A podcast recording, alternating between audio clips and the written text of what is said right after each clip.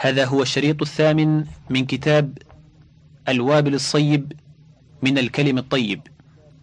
يقرأ الكتاب محمد بن عبد الرحمن السبيهين. السابعة والسبعون الذكر أفضل من الدعاء. الذكر ثناء على الله عز وجل بجميل أوصافه وآلائه وأسمائه.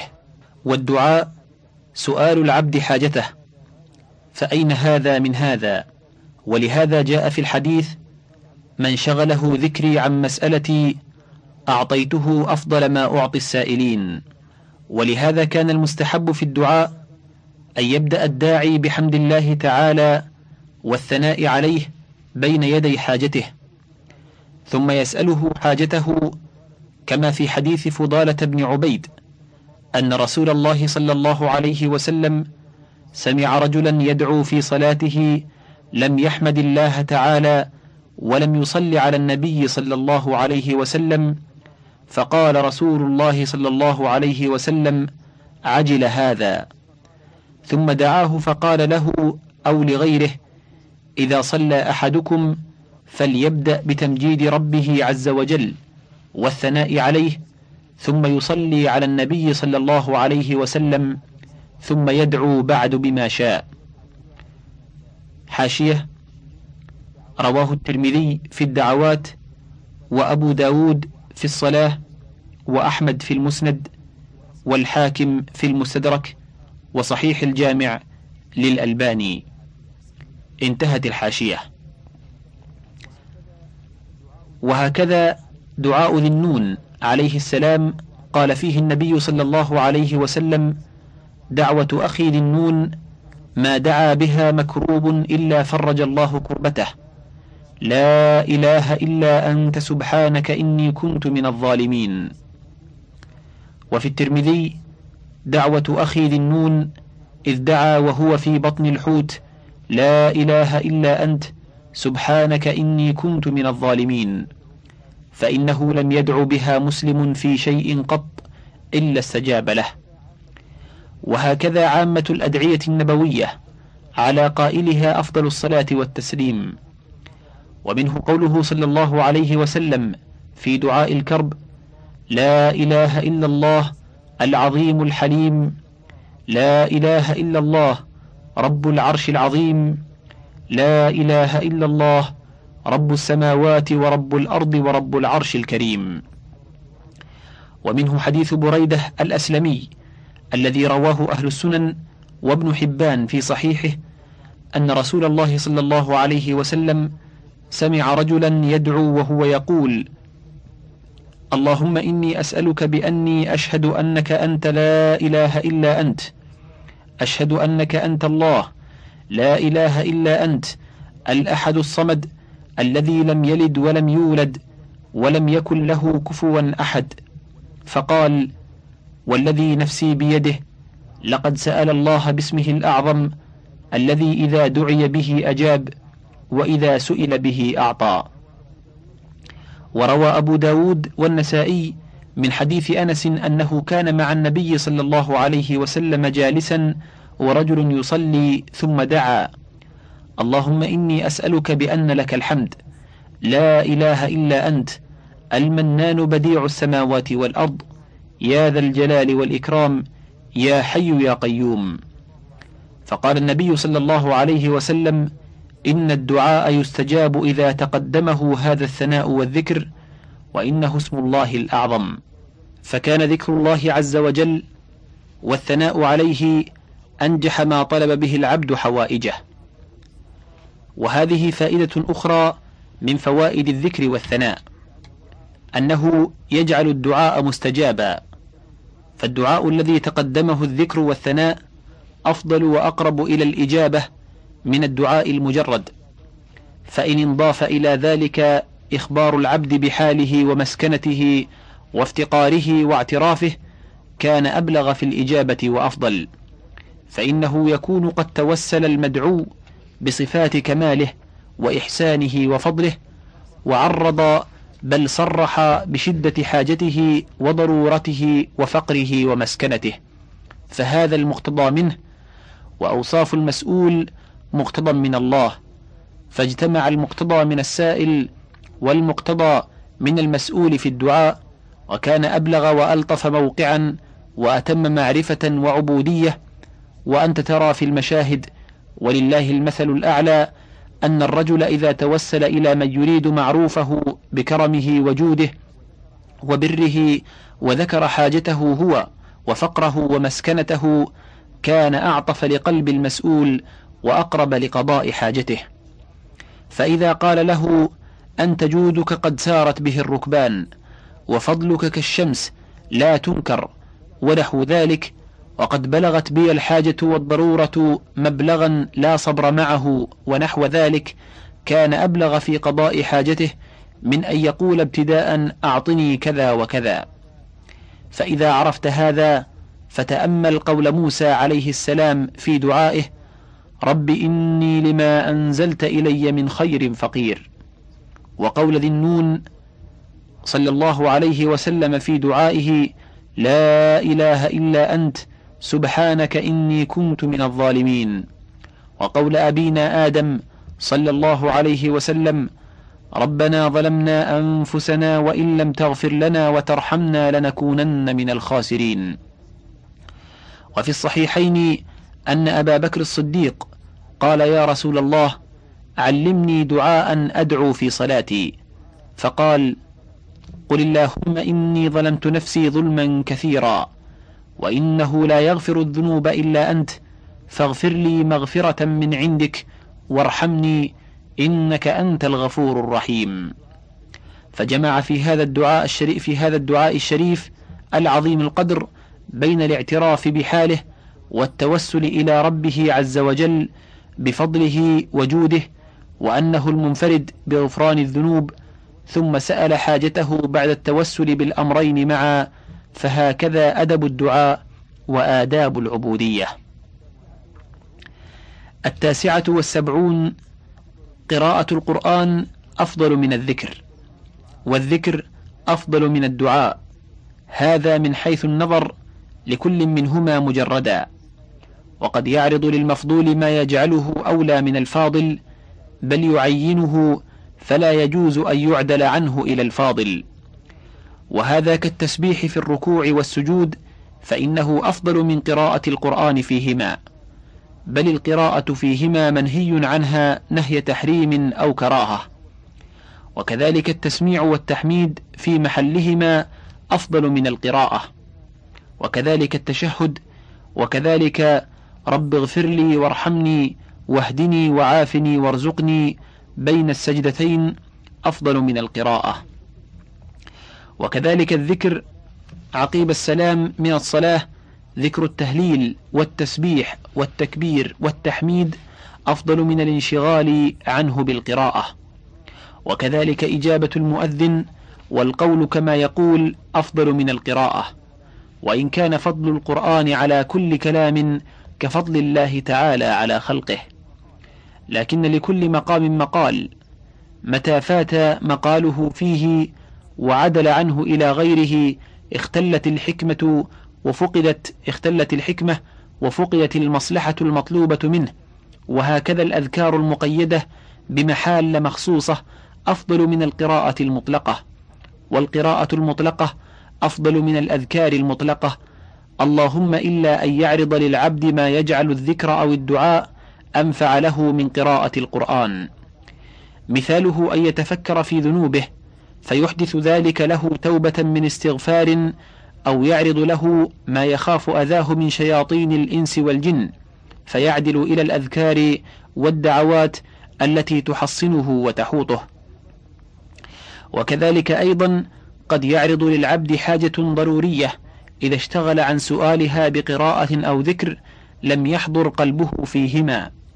وإذا أقبل على سؤالها والدعاء إليها اجتمع قلبه كله على الله تعالى وأحدث له تضرعا وخشوعا وابتهالا. فهذا قد يكون اشتغاله بالدعاء والحالة هذه أنفع. وإن كان كل من من القراءة والذكر أفضل وأعظم أجرا. وهذا باب نافع لا يحتاج إلى فقه, فقه نفس.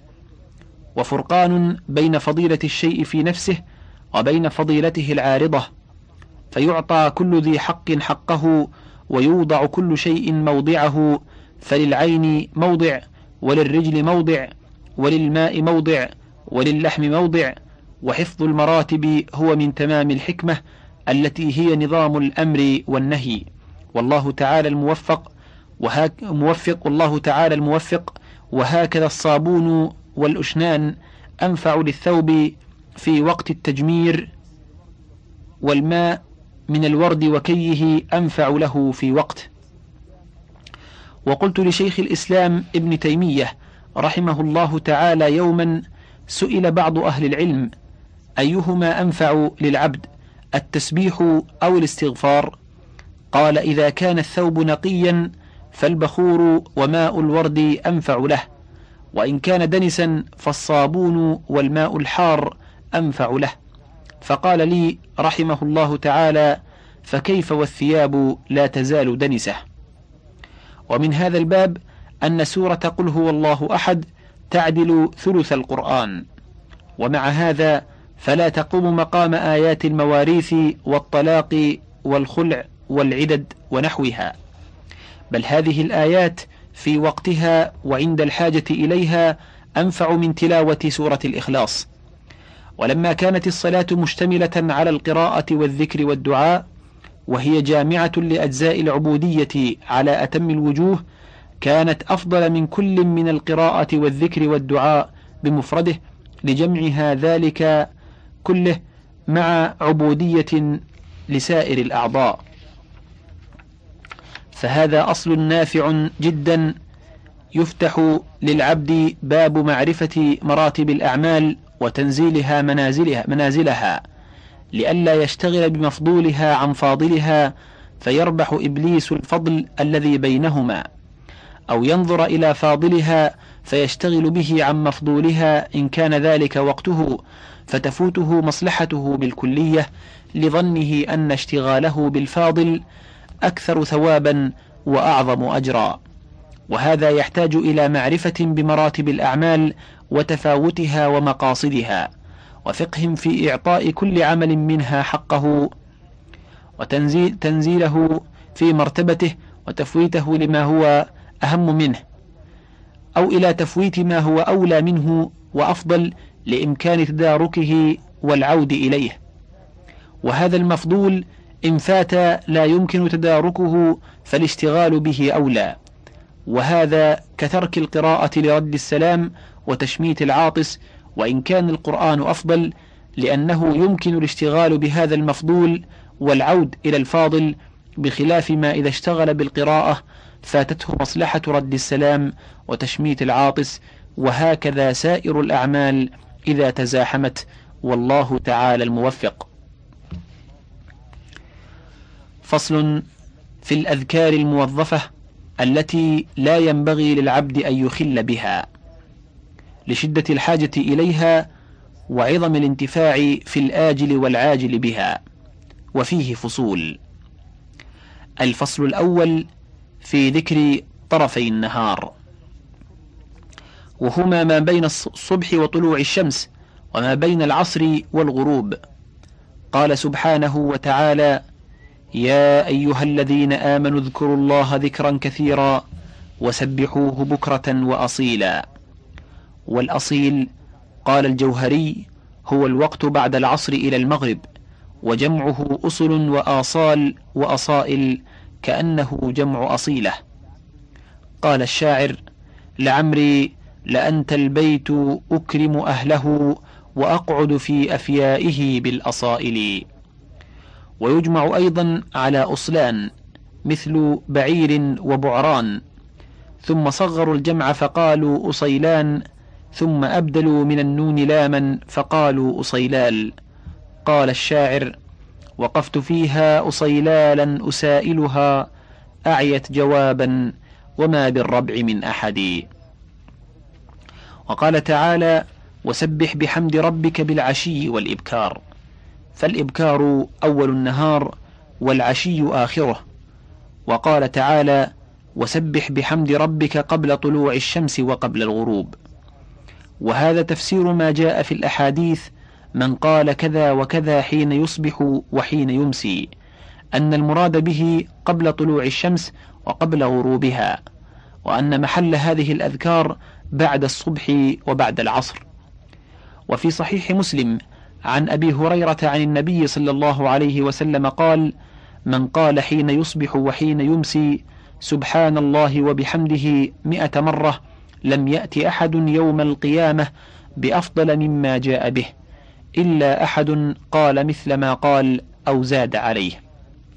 وفي صحيحه أيضا عن ابن مسعود قال كان نبي الله صلى الله عليه وسلم إذا أمسى قال أمسينا وأمسى الملك لله والحمد لله لا إله إلا الله وحده لا شريك له.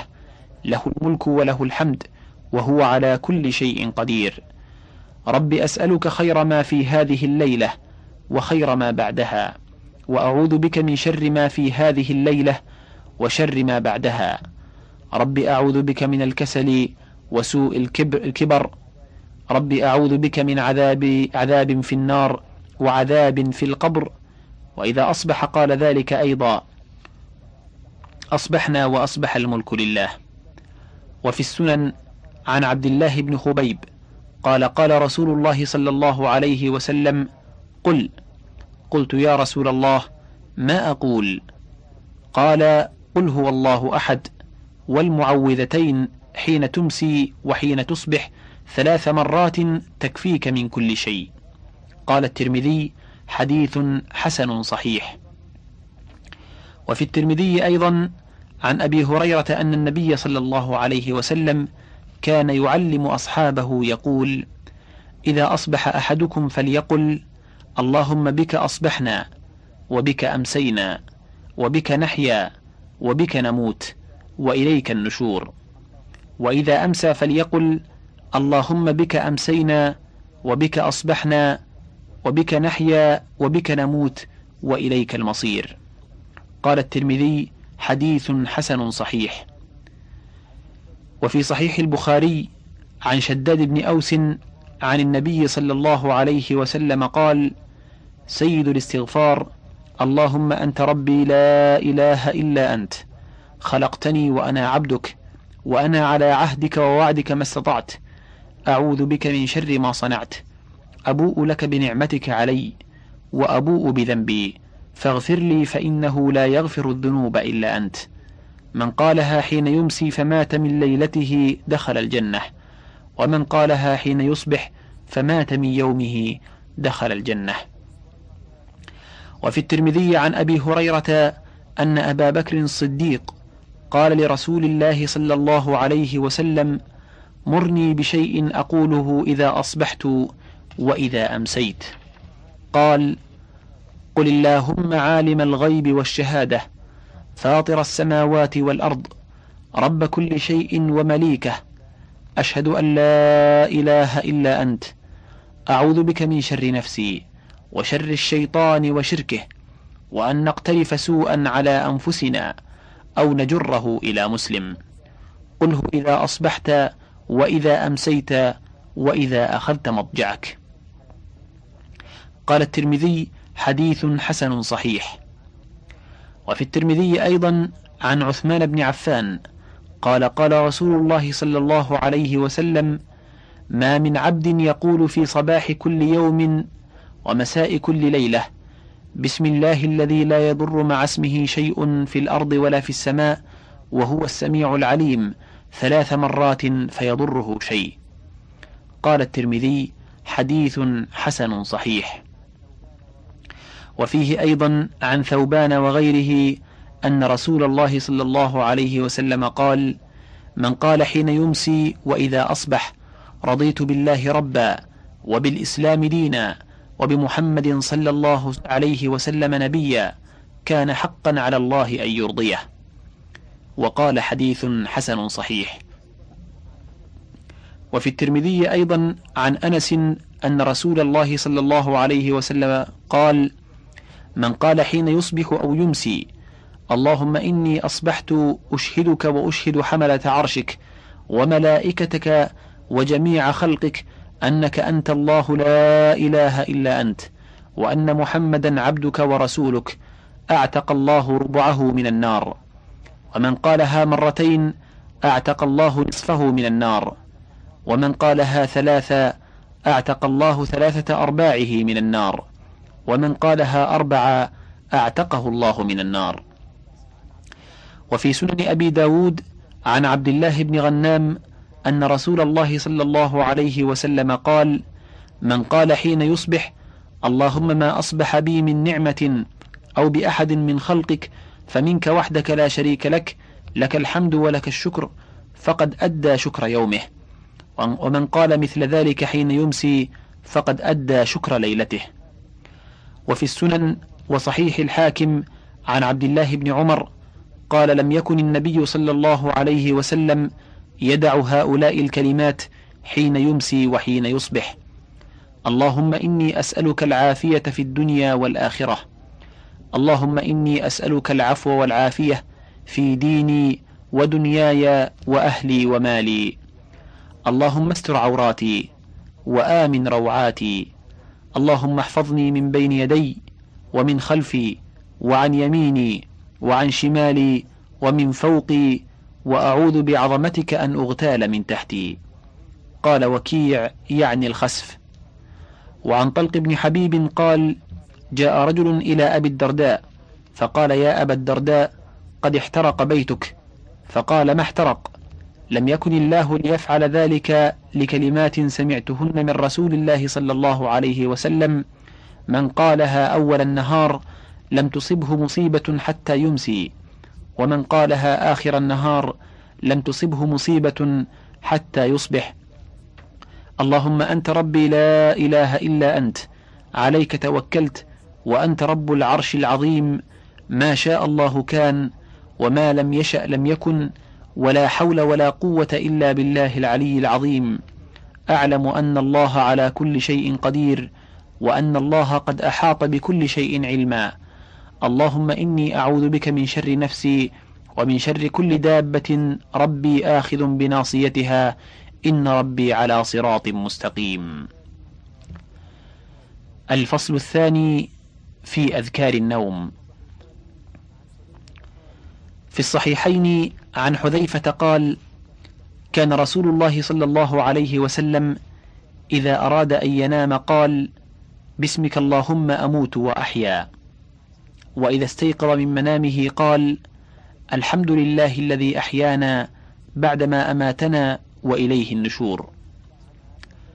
وفي الصحيحين أيضا عن عائشة أن النبي صلى الله عليه وسلم كان إذا أوى إلى فراشه كل ليلة جمع كفيه ثم نفث فيهما يقرأ فيهما قل هو الله أحد وقل أعوذ برب الفلق وقل أعوذ برب الناس ثم يمسح بهما ما استطاع من جسده يبدأ بهما على رأسه ووجهه وما أقبل من جسده يفعل ذلك ثلاث مرات. وفي صحيح البخاري عن أبي هريرة أنه أتاه آت يحثو من الصدقة وكان قد جعله النبي صلى الله عليه وسلم عليها ليلة بعد ليلة. فما كان في الليلة الثالثة قال لأرفعنك إلى رسول الله صلى الله عليه وسلم. قال دعني أعلمك كلمات ينفعك الله بهن وكان أحرص شيء على الخير فقال إذا أويت إلى فراشك فاقرأ آية الكرسي. الله لا إله إلا هو الحي القيوم حتى ختمها فإنه لا يزال عليك من الله حافظ ولا يقربك شيطان حتى تصبح. فقال النبي صلى الله عليه وسلم صدقك وهو كذوب. وقد روى الإمام أحمد نحو هذه القصة في مسنده أنها جرت لأبي الدرداء ورواها الطبراني في معجمه أنها جرت لأبي بن كعب.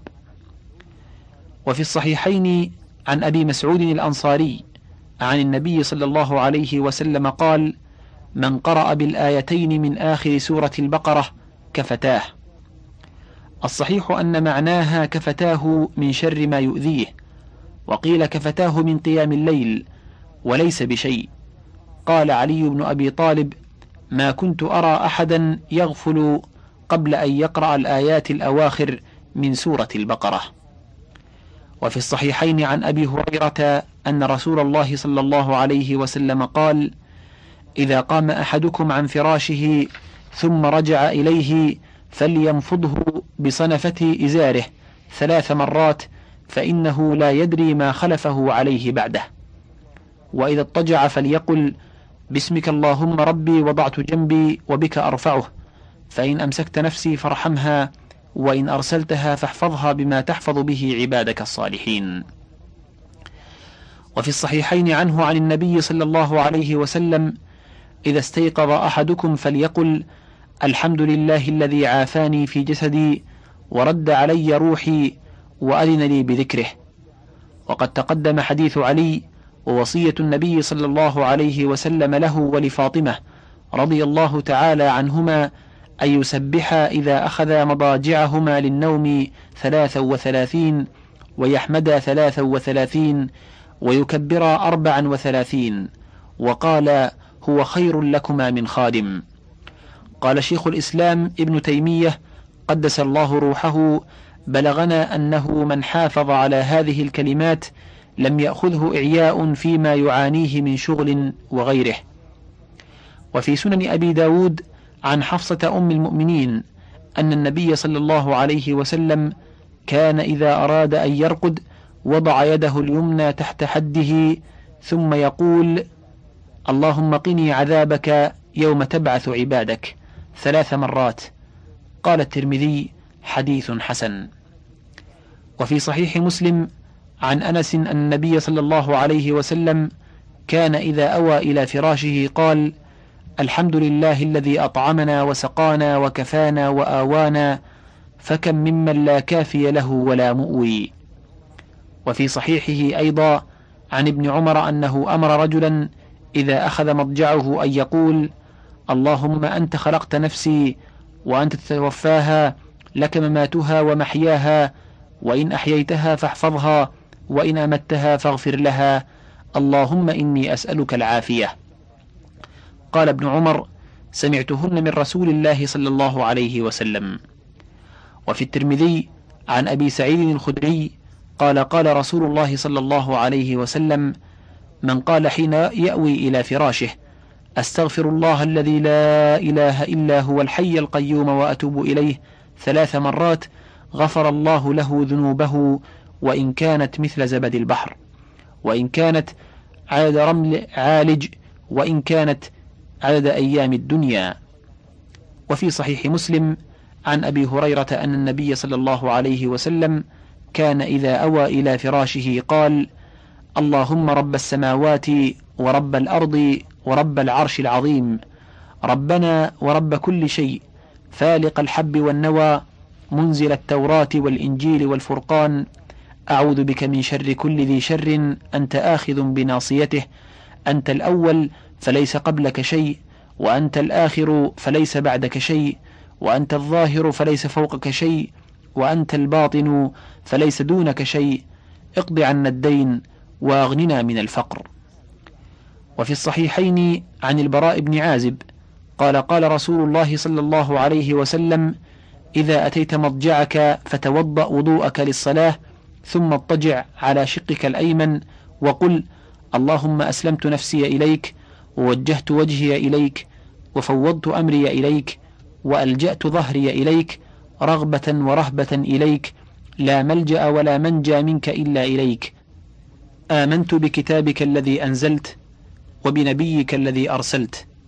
فإن مت مت على الفطرة واجعلهن آخر ما تقول. الفصل الثالث في أذكار الانتباه من النوم.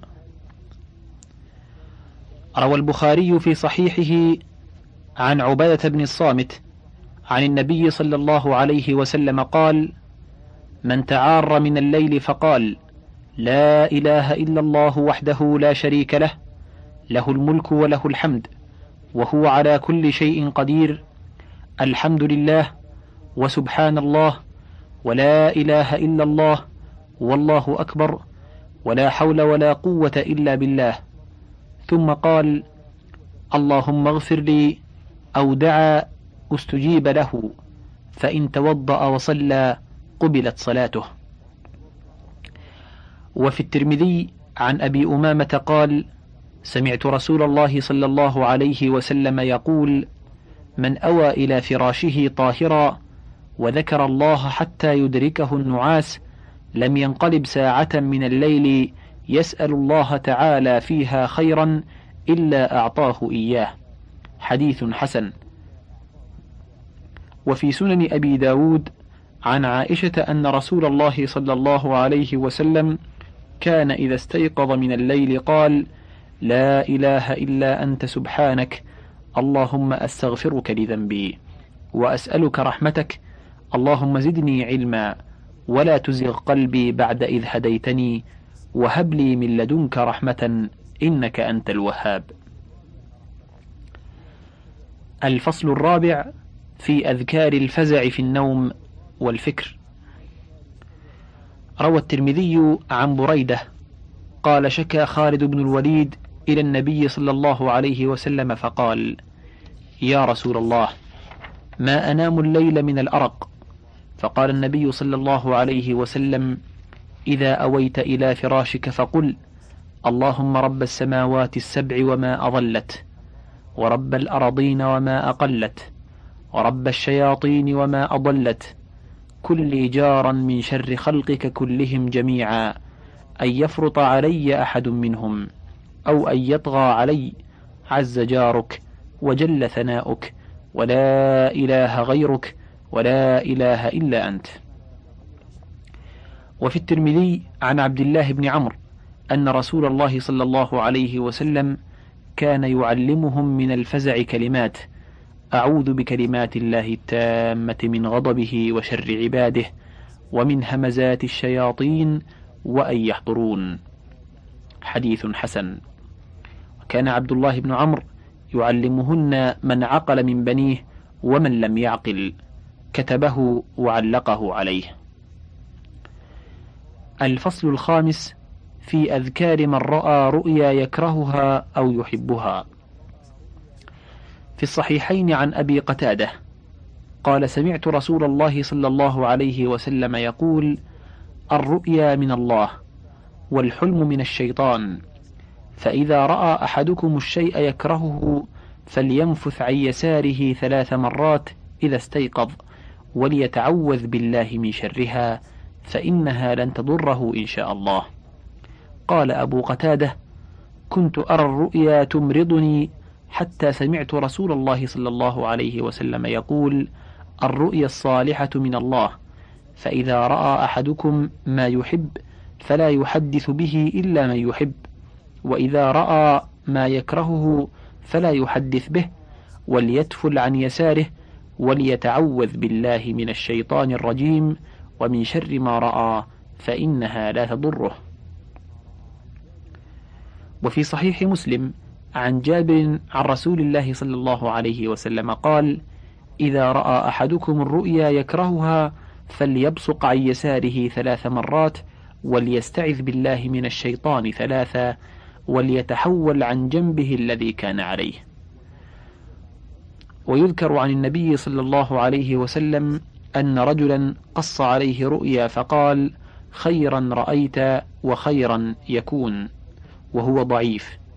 وفي رواية: خيرا تلقاه وشرا توقاه خيرا لنا وشرا على أعدائنا والحمد لله رب العالمين وهي رواية ضعيفة جدا.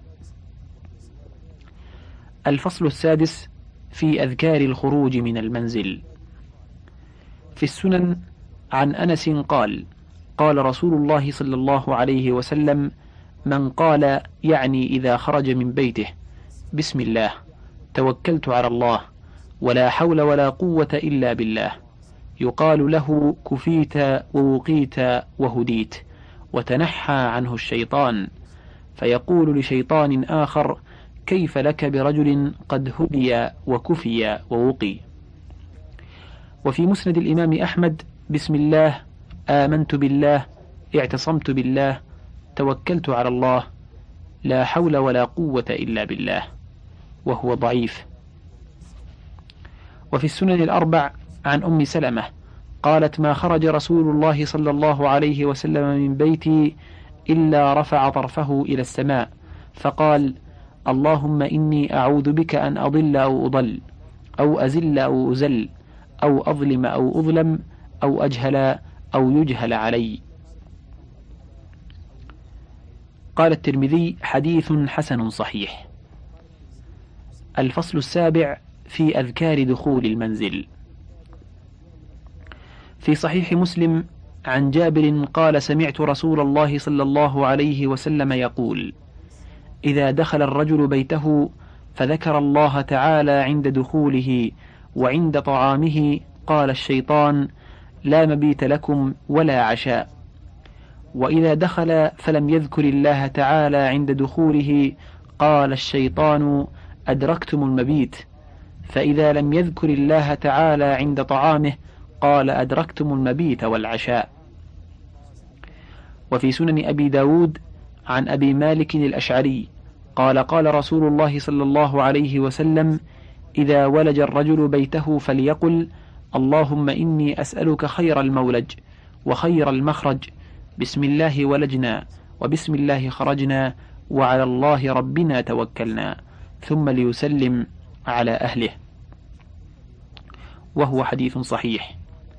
وفي الترمذي عن أنس قال قال لرسول الله صلى الله عليه وسلم يا بني إذا دخلت على أهلك فسلم تكن بركة عليك وعلى أهل بيتك. قال الترمذي حديث حسن صحيح. الفصل الثامن في أذكار دخول المسجد والخروج منه. في صحيح مسلم عن أبي حميد أو أبي أسيد قال قال رسول الله صلى الله عليه وسلم إذا دخل أحدكم إلى مسجد فليسلم على النبي صلى الله عليه وسلم وليقل اللهم افتح لي أبواب رحمتك وإذا خرج فليقل اللهم إني أسألك من فضلك. وفي سنن أبي داود عن عبد الله بن عمرو عن النبي صلى الله عليه وسلم أنه إذا دخل المسجد قال أعوذ بالله العظيم وبوجهه الكريم وسلطانه القديم من الشيطان الرجيم. فإذا قال ذلك قال الشيطان حفظ مني سائر اليوم. حديث صحيح. الفصل التاسع في أذكار الأذان. في الصحيحين عن أبي سعيد قال قال رسول الله صلى الله عليه وسلم إذا سمعتم النداء فقولوا مثل ما يقول المؤذن. وفي صحيح مسلم عن عبد الله بن عمرو أنه سمع رسول الله صلى الله عليه وسلم يقول إذا سمعتم المؤذن فقولوا مثل ما يقول ثم صلوا علي فإنه من صلى علي صلاة صلى الله عليه بها عشرا. ثم سلوا الله لي الوسيلة فإنها منزلة في الجنة لا تنبغي إلا لعبد من عباد الله. وأرجو أن أكون أنا هو. فمن سأل لي, فمن سأل لي الوسيلة حلت له الشفاعة. وفي صحيح مسلم عن عمر بن الخطاب قال قال رسول الله صلى الله عليه وسلم إذا قال المؤذن الله أكبر الله أكبر فقال أحدكم الله أكبر الله أكبر ثم قال أشهد أن لا إله إلا الله. فقال أشهد أن لا إله إلا الله. ثم قال أشهد أن محمد رسول الله. قال أشهد أن محمد رسول الله. ثم قال حي على الصلاة. قال لا حول ولا قوة إلا بالله. ثم قال حي على الفلاح. قال لا حول ولا قوة إلا بالله. ثم قال الله أكبر الله أكبر. قال الله أكبر الله أكبر. ثم قال لا إله إلا الله. قال لا إله إلا الله من قلبه دخل الجنة. وفي صحيح البخاري عن جابر أن رسول الله صلى الله عليه وسلم قال من قال حين يسمع النداء اللهم رب هذه الدعوة التامة والصلاة القائمة آت محمدا الوسيلة والفضيلة وابعثه مقاما محمودا الذي وعدته حلت له شفاعتي يوم القيامة. وفي سنن أبي داود عن عبد الله بن عمرو قال يا رسول الله إن المؤذنين يفضلوننا. فقال رسول الله صلى الله عليه وسلم قل كما يقولون فإذا انتهيت فسل تعطه. وهو حديث صحيح. وفي الترمذي عن أنس قال قال رسول الله صلى الله عليه وسلم الدعاء لا يرد بين الأذان والإقامة. قالوا فماذا نقول يا رسول الله؟ قال قال سلوا الله العافية في الدنيا والآخرة. قال الترمذي حديث حسن صحيح. وفي سنن أبي داود عن سهل بن سعد قال قال رسول الله صلى الله عليه وسلم ثنتان لا تردان أو قلما تردان. الدعاء عند النداء وعند البأس حين يلحم بعضهم بعضا. وهو حديث صحيح. وفي سنن أبي داود عن أم سلمة قالت علمني رسول الله صلى الله عليه وسلم أن أقول عند المغرب اللهم هذا إقبال ليلك وإدبار نهارك وأصوات دعاتك وحضور صلواتك فاغفر لي وهو ضعيف. وفي سنن أبي داود عن بعض أصحاب النبي صلى الله عليه وسلم أن بلالا أخذ في الإقامة فلما أن قال قد قامت الصلاة قال النبي صلى الله عليه وسلم أقامها الله وأدامها وهو ضعيف. فهذه خمس سنن في الأذان إجابته وقول رضيت بالله ربا وبالإسلام دينا وبمحمد صلى الله عليه وسلم رسولا. وسؤال الله تعالى لرسوله صلى الله عليه وسلم الوسيلة والفضيلة. والصلاة عليه صلى الله عليه وسلم والدعاء لنفسه ما شاء.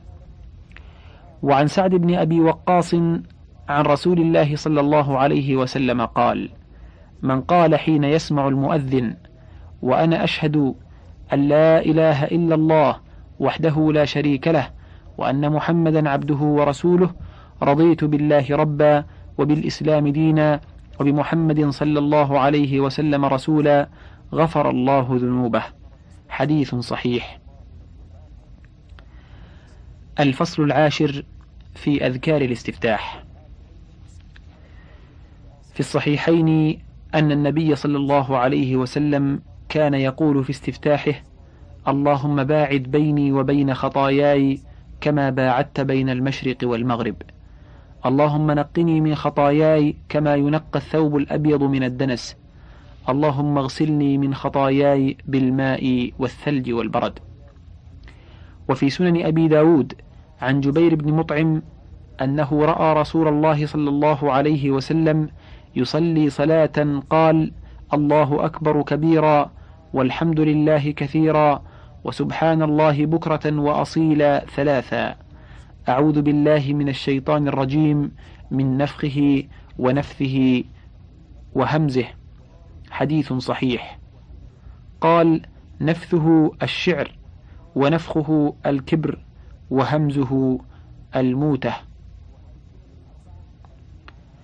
وفي السنن الأربعة عن عائشة وأبي سعيد وغيرهما النبي صلى الله عليه وسلم كان إذا استفتح الصلاة قال سبحانك اللهم وبحمدك وتبارك اسمك وتعالى جدك ولا إله غيرك وهو في صحيح مسلم عن عمر موقوف عليه.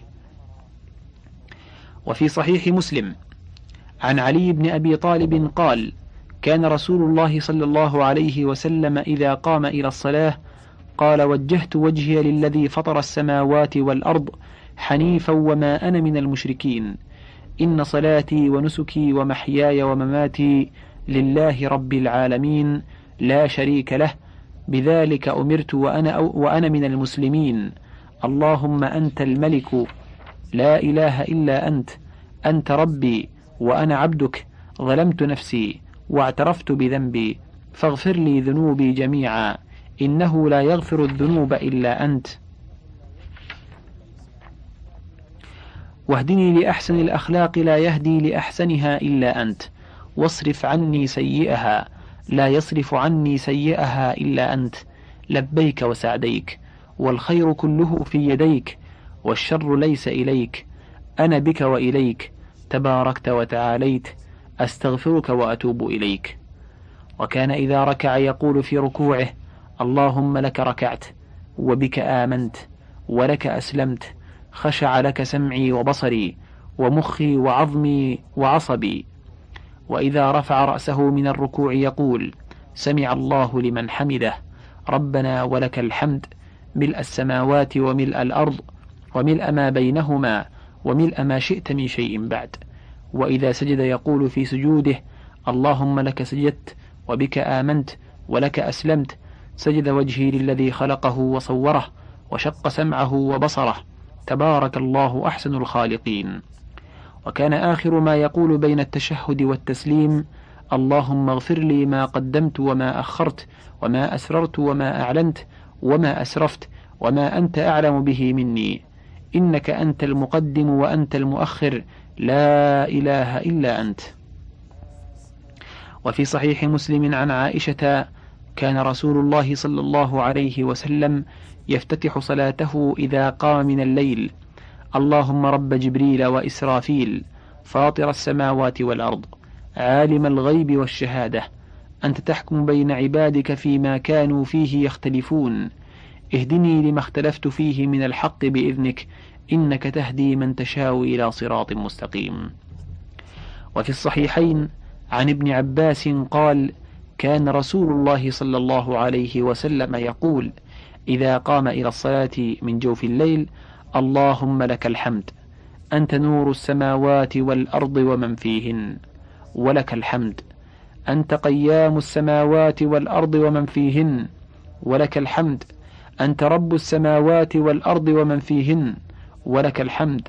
أنت الحق ووعدك الحق وقولك الحق ولقاؤك حق والجنة حق والنار حق والنبيون حق ومحمد حق والساعة حق.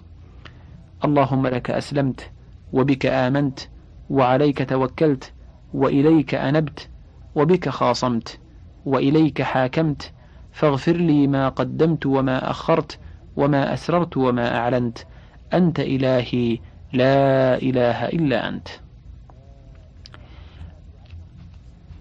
الفصل الحادي عشر في ذكر الركوع والسجود والفصل بينهما وبين السجدتين.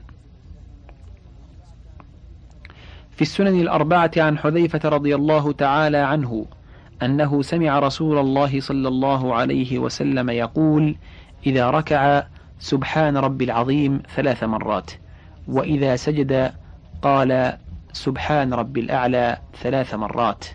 حديث صحيح. وفيه حديث علي رضي الله عنه وقد سبق في الفصل قبله بطوله.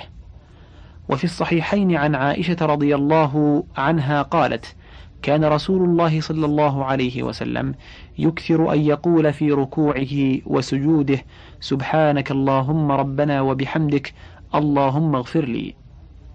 وفي صحيح مسلم عنها رضي الله عنها كان رسول الله صلى الله عليه وسلم يقول في ركوعه وسجوده سبوح قدوس رب الملائكة والروح.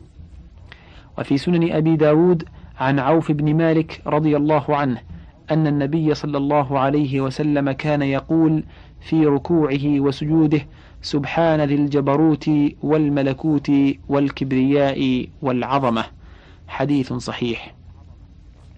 وفي صحيح مسلم عن أبي سعيد رضي الله عنه قال كان رسول الله صلى الله عليه وسلم إذا رفع رأسه من الركوع قال اللهم ربنا لك الحمد ملء السماوات وملء الأرض وملء ما بينهما وملء ما شئت من شيء بعد أهل الثناء والمجد أحق ما قال العبد وكلنا لك عبد لا مانع لما أعطيت ولا معطي لما منعت ولا ينفع ذا الجد منك الجد. وفي صحيح البخاري عن رفاعة بن رافع رضي الله عنه قال كنا نصلي يوما وراء النبي صلى الله عليه وسلم فلما رفع رأسه من الركعة قال سمع الله لمن حمده فقال رجل من ورائه ربنا ولك الحمد حمدا كثيرا طيبا مباركا فيه فلما انصرف قال من المتكلم؟ قال أنا يا رسول الله قال لقد رأيت بضعة وثلاثين ملكا يبتدرونها أيهم يكتب يكتبها أول. وفي صحيح مسلم عن أبي هريرة أن رسول الله صلى الله عليه وسلم قال أقرب ما يكون العبد من ربه وهو ساجد فأكثر الدعاء. وعنه رضي الله عنه أن رسول الله صلى الله عليه وسلم كان يقول في سجوده اللهم اغفر لي ذنبي كله دقه وجله أوله وآخره وعلانيته وسره. حديث صحيح. وقالت عائشة رضي الله عنها افتقدت النبي صلى الله عليه وسلم ذات ليلة فالتمسته فوقعت يدي على بطن قدميه وهو في المسجد وهما منصوبتان وهو يقول اللهم إني أعوذ برضاك من سخطك وبمعافاتك من عقوبتك وأعوذ بك منك. لا أحصي ثناء عليك. أنت كما أثنيت على نفسك. حديث صحيح. روى مسلم هذه الأحاديث. وفي سنن أبي داود عن ابن عباس رضي الله تعالى عنهما قال كان رسول الله صلى الله عليه وسلم يقول بين السجدتين اللهم اغفر لي وارحمني واهدني واجبرني وعافني وارزقني. وفي السنن أيضا عن حذيفة رضي الله عنه وأرضاه أن رسول الله صلى الله عليه وسلم كان يقول بين السجدتين رب اغفر لي رب اغفر لي. حديث حسن. الفصل الثاني عشر في أدعية الصلاة بعد التشهد. في الصحيحين عن أبي هريرة قال قال رسول الله صلى الله عليه وسلم إذا فرغ أحدكم من التشهد فليتعوذ بالله من أربع من عذاب القبر ومن عذاب جهنم ومن فتنة المحيا والممات ومن شر فتنة المسيح الدجال. وفيهما أيضا عن عائشة رضي الله عنها أن النبي صلى الله عليه وسلم كان يدعو في الصلاة اللهم إني أعوذ بك من عذاب القبر وأعوذ بك من فتنة المسيح الدجال أعوذ بك من فتنة المحيا والممات اللهم إني أعوذ بك من المأثم والمغرم. فقال قائل ما أكثر ما تستعيذ من المغرم؟ فقال إن الرجل إذا غرم حدث فكذب ووعد فأخلف. وقد تقدم في الصحيحين أن أبا بكر الصديق رضي الله عنه قال لرسول الله صلى الله عليه وسلم علمني دعاء أدعو به في صلاتي. فقال قل اللهم إني ظلمت نفسي ظلما كثيرا ولا يغفر الذنوب إلا أنت فاغفر لي مغفرة من عندك وارحمني إنك أنت الغفور الرحيم. وفي صحيح مسلم من حديث علي رضي الله عنه في صفة صلاة رسول الله صلى الله عليه وسلم وقد تقدم بطوله في الفصل العاشر. وفي سنن أبي داود أن النبي صلى الله عليه وسلم قال لرجل كيف تقول في الصلاة؟ قال أتشهد وأقول اللهم إني أسألك الجنة وأعوذ بك من النار. أما إني لا أحسن دندنتك ولا دندنة معاذ. فقال النبي صلى الله عليه وسلم حولها ندندن. وفي المسند والسنن عن شداد بن أوس رضي الله عنه أن رسول الله صلى الله عليه وسلم كان يقول في صلاته اللهم إني أسألك الثبات في الأمر والعزيمة على الرشد وأسألك شكر نعمتك وحسن عبادتك وأسألك قلبا سليما ولسانا صادقا وأسألك من خير ما تعلم وأعوذ بك من شر ما تعلم وأستغفرك لما تعلم إنك أنت علام الغيوب. حديث ضعيف. وفي سنن النسائي أن عمار ابن ياسر صلى صلاة ودعا فيها بدعوات وقال سمعتهن من رسول الله صلى الله عليه وسلم. اللهم بعلمك الغيب وقدرتك على الخلق أحيني إذا علمت الحياة خيرا لي وتوفني إذا علمت الوفاة خيرا لي. اللهم إني أسألك خشيتك في الغيب والشهادة وأسألك كلمة الحق في الغضب والرضا وأسألك القصد في الفقر والغنى وأسألك نعيما لا ينفد وأسألك قرة عين لا تنقطع وأسألك الرضا بعد القضاء وأسألك برد العيش بعد الموت. وأسألك لذة النظر إلى وجهك الكريم والشوق إلى لقائك من غير ضراء مضرة ولا فتنة مضلة. اللهم زينا بزينة الإيمان واجعلنا مهتدين. حديث صحيح. الفصل الثالث عشر في الأذكار المشروعة بعد السلام وهو أدبار السجود. في صحيح مسلم عن ثوبان رضي الله عنه قال كان رسول الله صلى الله عليه وسلم إذا انصرف من صلاته استغفر الله ثلاثا وقال اللهم أنت السلام ومنك السلام تباركت يا ذا الجلال والإكرام. وفي الصحيحين عن المغيرة بن شعبة أن رسول الله صلى الله عليه وسلم كان إذا فرغ من الصلاة قال لا إله إلا الله وحده لا شريك له له الملك وله الحمد وهو على كل شيء قدير. اللهم لا مانع لما أعطيت ولا معطي لما منعت ولا ينفع ذا الجد منك الجد. وفي صحيح مسلم عن عبد الله بن الزبير رضي الله تعالى عنهما أن رسول الله صلى الله عليه وسلم كان يهلل دبر كل صلاة حين يسلم بهؤلاء الكلمات. لا إله إلا الله وحده لا شريك له له الملك وله الحمد وهو على كل شيء قدير لا حول ولا قوة إلا بالله لا إله إلا الله ولا نعبد إلا إياه له النعمة وله الفضل وله الثناء الحسن. لا إله إلا الله مخلصين له الدين ولو كره الكافرون. وفي صحيح مسلم عن أبي هريرة عن رسول الله صلى الله عليه وسلم قال من سبح الله في دبر كل صلاة ثلاثا وثلاثين وكبر الله ثلاثا وثلاثين وحمد الله ثلاثا وثلاثين وقال تمام المئة لا إله إلا الله وحده لا شريك له له الملك وله الحمد وهو على كل شيء قدير غفرت خطاياه وإن كانت مثل زبد البحر. وفي السنن عن عبد الله بن عمرو عن النبي صلى الله عليه وسلم قال خصلتان أو خلتان. لا يحافظ عليهما عبد مسلم إلا دخل الجنة هما يسير ومن يعمل بهما قليل. يسبح الله في دبر كل صلاة عشرا ويحمده عشرا ويكبره عشرا فذلك خمسون ومائة باللسان وألف وخمسمائة في الميزان. ويكبر أربعا وثلاثين إذا أخذ مضجعه ويحمد ثلاثا وثلاثين ويسبح ثلاثا وثلاثين فذلك مئة باللسان وألف في الميزان. قال ولقد رأيت رسول الله صلى الله عليه وسلم يعقدها بيده. قالوا يا رسول الله كيف هما يسير ومن يعمل بهما قليل؟ قال يأتي أحدكم يعني الشيطان في منامه فينومه قبل أن يقولهما ويأتيه في صلاته فيذكره حاجته قبل أن يقولهما.